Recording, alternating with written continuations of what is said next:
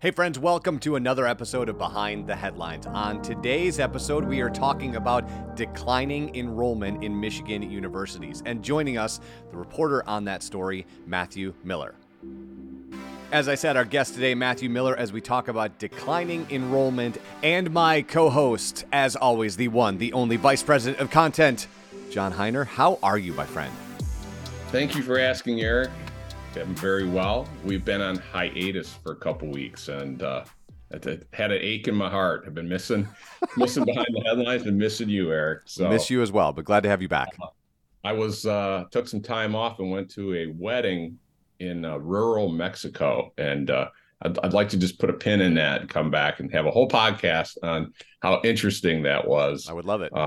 Yeah, but that's not why we're here today. While I was gone, MLive published one of the most thorough, interesting, and well-investigated packages that we've had this year, of course, or just this year, but maybe even the last couple of years. It was richly informed reporting, and it was on what's happening with our state's 15 state universities that are in the state university system, and specifically what's been happening with enrollment, and then all of the consequences of declining enrollment.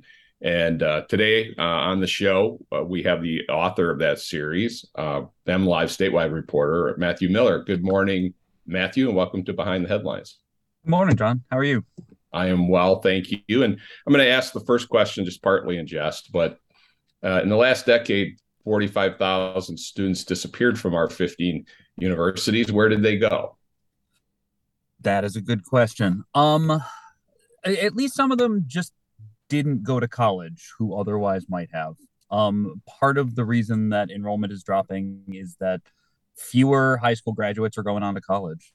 And the pandemic exacerbated that. I think a lot of students decided, either dropped out of school during the pandemic or decided that they weren't going to go while classes were online. And frankly, universities were really hoping for a rebound this year because things have sort of, you know, they've settled out a little bit. Most schools are back in person all the time, and it just didn't happen.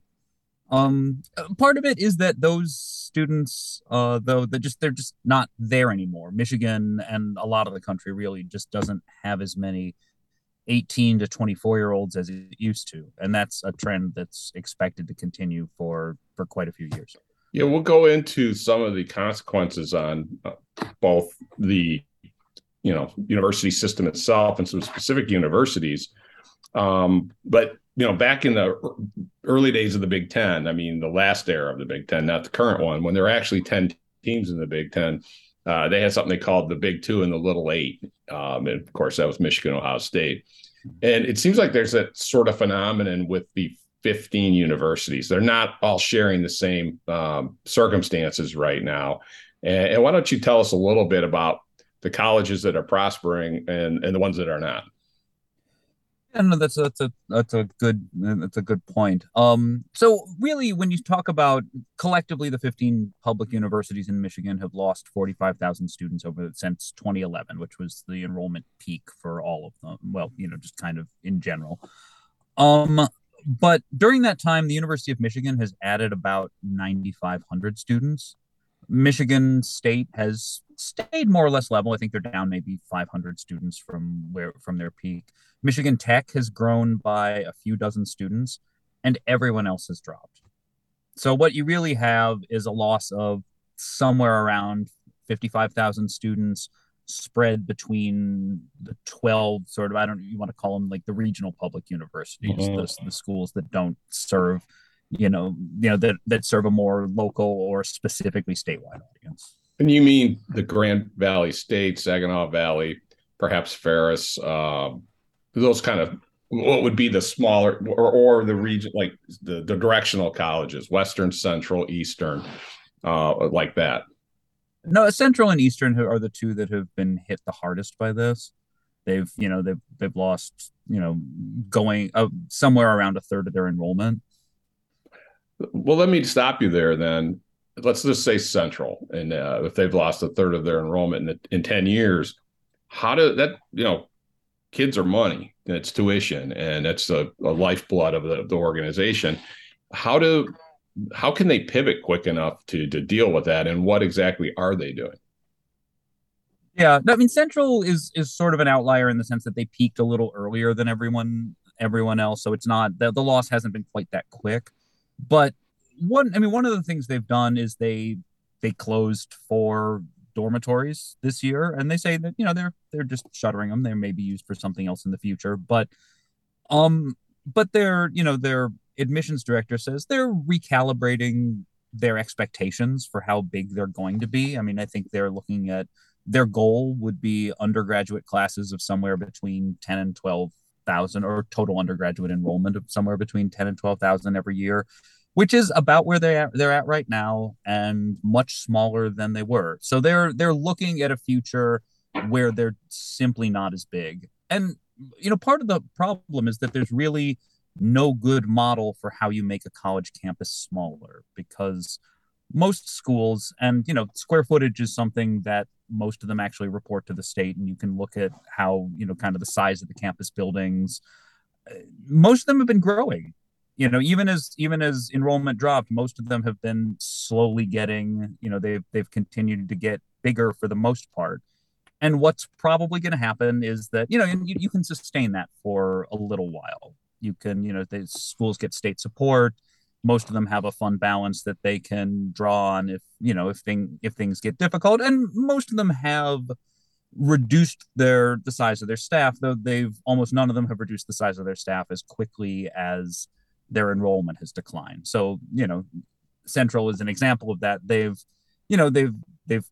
cut professors pretty significantly, and I'm going to say they're outside of their medical school, they've cut professors by about 1/3. Administrators have been cut far less, maybe 4%, something like that. So there's still probably some shakeout that's going to have to happen in terms of what's the right size of the staff, what's the right size of the campus, and there's just not a great model for how to do it.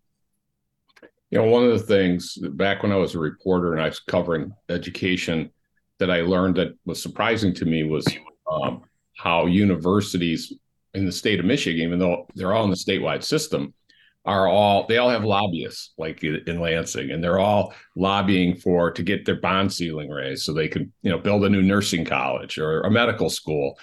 And that was an era of expansion, and it almost felt like, you know, dog eat dog. Like if I don't get the money, if you get the money, I won't get the money, you know. And so they're all in there fighting to build and expand. Are we past that era? What do we see? What do you see in the next 10, 20 years for these universities? Well, nobody really expects any of Michigan's public universities to close. I'll start with that. I mean, it's reasonably likely that at least some of the small private colleges will close in the next 10 or 15 years, or, you know, look somewhat different. The small private schools are a lot more vulnerable. They rely much more heavily on tuition. They don't get support from the state. And a lot of them were not in amazing financial shape prior to this. You know, a lot of them have been, you know, spending down their savings in the last few years to kind of maintain operations. And so it wouldn't be really surprising if one or two of them would close. That might actually help the state's public universities. You'd have another, you know, 1,000, 2,000 students who might be looking at the publics instead of a private school. But the public schools are going to look different. I mean, they're going to have to figure out, you know, I mean, I guess at least one of the consultants I talked with said that the schools that are successful are the ones who are going to, you know, think carefully about, you know, what's their identity, what's the unique experience that they're offering to students that they're not going to get at one of, you know, 6 other universities in Michigan. And that might mean schools trying a little bit harder to find their niche. What are the programs that they're good at? What are the kinds of experiences, you know, academic or otherwise, that they can offer to students that they're not going to find anywhere else? And it's just going to require some hard priority setting. I mean, I think you see it periodically in higher education. There'll be, you know, departments opened and departments closed, and, you know, and universities will pivot. You know, Eastern Michigan University, one of the ways they're trying to draw more students is they've really expanded their offerings in engineering, thinking that, well, you know, this is sort of a you know, the more the kind of program that students are looking for now, and we haven't been offering it, but now we will. But it feels to me like to do this successfully, schools are going to have to, you know, they're just going to have to do a little bit more thinking about who do we want to be, and to make choices that, you know, that follow from that, even if they're not easy. Right. And you, in your reporting, talked about Wayne State University in Detroit. And what I thought was interesting is it's not just going after the pipeline of high school graduates, but working on retention. Why don't you talk about that a little bit? Yeah, I mean, one of the sort of, you know, one of the things a lot of people don't know about higher ed is that for years and years, the lots and lots of students didn't graduate. I mean, even at good schools, you would see graduation rates of, you know, maybe 50 or 60% of students would get out in 6 years. And that, and at Wayne, it was, you know, at one point, their 6-year graduation rate, and there's ways of calculating it that make it, it's not every student. The federal government just does the students they call first time in any college. So basically that high school senior who graduates and goes straight on to become a freshman, that's what they use to calculate the graduation rate. But those are also the students who are most likely to graduate in lots of ways.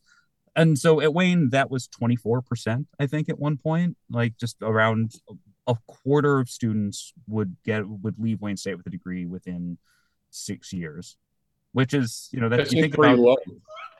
It is. Yeah. No, I mean, you think about the loss there. It's significant. And Wayne recognized that was an issue, and they've worked on it over the last 10 years. And I think their most recent graduation rates are 60%. I mean, so that's something that a lot of schools have been doing anyway in the last, you know, decade or even more, is saying student success is really important. We know how to get students in the door. We need to think much more about how to make sure they get through and get a degree and go on and can go on and do something. Because, you know, I mean, particularly students who borrow money to go to school, if they leave without a degree, they're in a bad situation. That's, you know, they both have a lot of money to pay back and no credential that gives them a better shot at paying it back. So, you know, schools have focused on it, and a lot of them have been, you know, they have been improving, but in a lot of ways, those are the easiest students to recruit. The easiest student to recruit to your campus is one who is already on your campus. And so we can probably foresee schools paying attention to, like, just making sure students who come their freshman year come back for their sophomore year, because that's, you know, that's one way to keep enrollment up. It's an interesting point. And in your reporting, you pointed out that at some universities where they've had an increase, like they've cut perhaps faculty, but they've had an increase in administration, some of those hires have been student retention or student services, working internally to make the college experience better and keep students on campus. Yeah, no, I mean, not every administrative hire is an example of bloat at the top. I mean, I think people have different expectations of universities, and they want people focusing on things like Title IX, like, you know, sexual harassment on campus, like, you know, certain kinds of reporting that, you know, that's a thing that students and their parents and the higher ed community more generally has agreed that those things are important. And that, you know, the same is true for student success. You know, you want students not just kind of showing up and spending their freshman year bewildered and, you know, and leaving after they don't do pretty well. You want people there who can say, you know, no, these are the steps you need to take. These are the resources that are available to you. And so some of that is, you know, is doubtless to the good. Now it's hard to say what's not to the good. You know, it's hard to say what might not, which of those jobs might not be, you know, helping the overall enterprise quite as much. Right. As a parent of a Michigan State University junior, I'm acutely aware of tuition and tuition increases, room and board increases, all that stuff, which is nothing new in education. It happens every year. But it would seem to me just logically that as enrollments go down, not at Michigan State, but in general, that if there's not significant reductions, let's say Central Michigan's closing some buildings and cutting staff, but if there are not commensurate cuts in expenses, then tuition burden is going to go up. And I know state aid is a piece of that pie too, but what should what did you learn and what should we expect about how the costs will be shifted or transferred to students and parents? I mean, tuition prices have gone up pretty quickly anyway. I mean, you know, you certainly in Michigan, a lot of that traces back to a big cut in state support for higher ed that happened in 2011. It was the first year of Rick Snyder's administration. And that, you know, that is something that state funding for higher ed hasn't recovered from yet. I mean, it's adjusted for inflation. There have been increases since 2011, but adjusted for inflation, colleges and universities still are not getting as much money as they did prior to that. And that, you know, that's not unusual necessarily. A lot of times when state government sees, when there's a financial need, they recognize that colleges and universities have other ways to make money, and that's tuition. And so they feel a little freer to make those cuts. You know, Matt, when I did cover education, I knew a school superintendent who said, I don't look at next year's, you know, junior class or even the eighth grade class. I go look at the kindergarten class if I want to know the future of my finances. And so, you know, translating this to the college experience, what do these institutions see demographically that's going to impact them? And, you know, what's prone to change and what isn't in this scenario? Sure. I mean, so to understand this, it kind of helps to think about the 2008 recession. So 2008 recession, one of the things that people did afterward was they flooded into universities. Universities are countercyclical with the economy. When the economy's bad, people go to school because it's a good place to be when you can't find a job, because they think they want to retrain and get new skills so they can find something.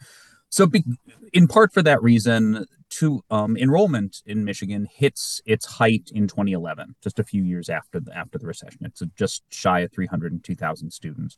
But the other thing people did during the 2008 recession was they stopped having babies.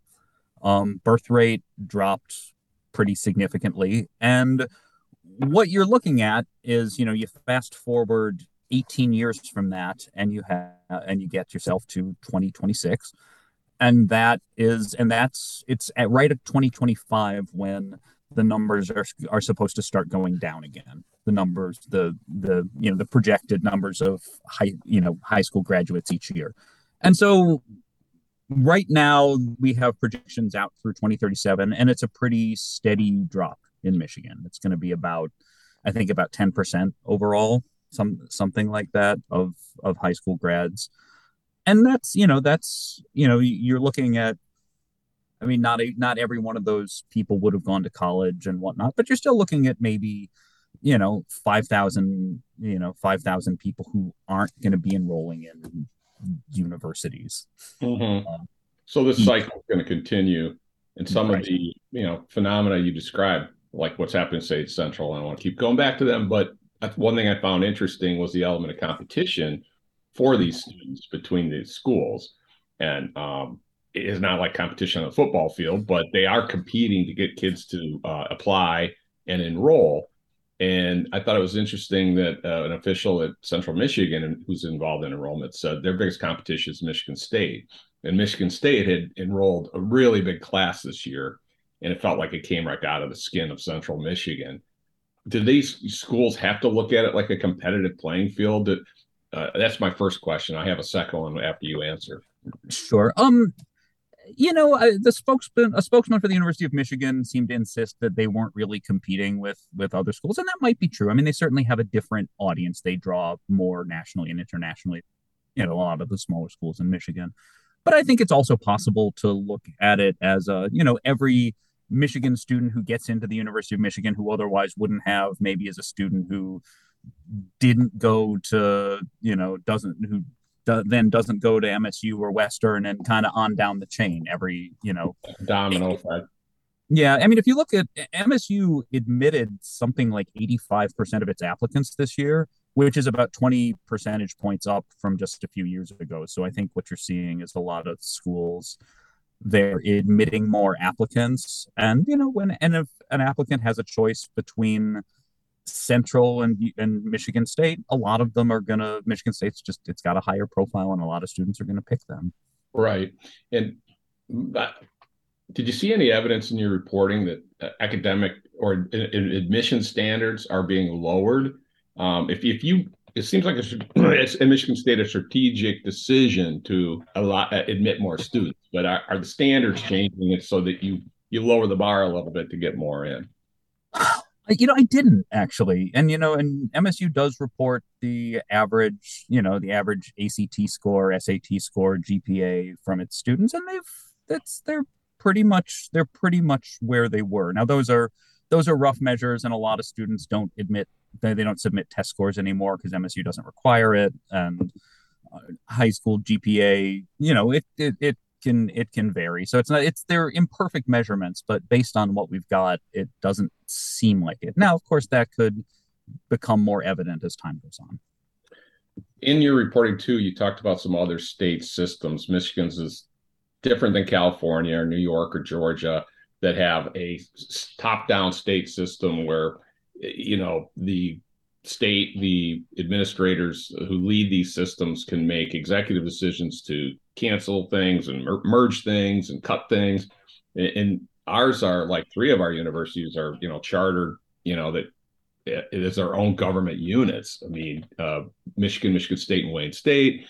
It's different in Michigan. And I think you said in Georgia, they had merged some colleges and made some decisions, strategic decisions to do that. Is there anything that can be done like that in Michigan, or is it such a different system that's off the table? It would be harder. I mean, certainly Michigan State, University of Michigan, and Wayne State are, they're there in the Michigan Constitution, and they have their own statewide elected boards. And, the legislature can threaten their finances, but they can't order them to do anything, really. So those, it's probably out where they're concerned. Not that those are the universities that would have been merged in any case. It feels like it's not impossible. I mean, you would have to get buy-in from the communities here. But, you look at, say, and again, no one is talking about this. And the folks who the lobbying organization for the state universities says that that's not a conversation that anyone's having or that they care to have at this point. I think they don't necessarily see, my sense is that they don't see the value in it. But you look at, say, Lake Superior State started out as part of Michigan Tech, and, would it be, back in the 40s or 50s? I'm forgetting their founding date. But, would it be the worst thing in the world to put them back? Maybe not. Again, I don't think anyone there wants to, but it doesn't feel like it's impossible. It feels like, the financial conditions could deteriorate to the point where that starts to look attractive, and the legislature could certainly create incentives to do it if that's something that people had the political will to do. Right. We're getting to the end of our time here on Behind the Headlines, Matt, and I appreciate you joining us. I just want to ask you, my last question is, you spent a lot of time researching this project, looked at a lot of data and examples of what different schools are doing. What was the thing that surprised you most during the reporting of this project? I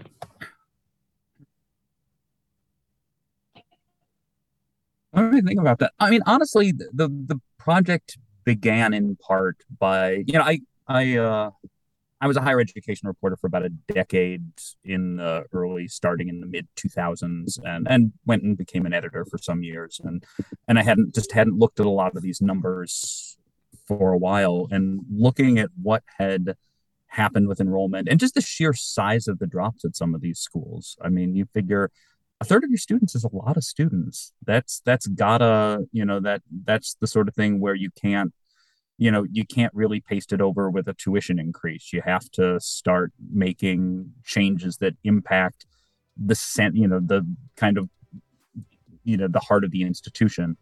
And I really wanted to know what that was going to look like. And I don't think we've seen the full consequences of it yet. Well, we will, and we'll be there to report it as it unfolds. And Thanks again for joining us. It was very illuminating reporting, and it's an invigorating discussion. Thank you for joining Behind the Headlines this morning. And thanks to our listeners, and we'll see you next week. Yeah, thanks for having me. There he goes. Big thanks to Matthew for joining the podcast. And as always, if you like what John and I are doing, like, comment, and share wherever you get your podcast. Till next week, he is John Hiner. I am Eric Hulcran, and this is Behind the Headlines.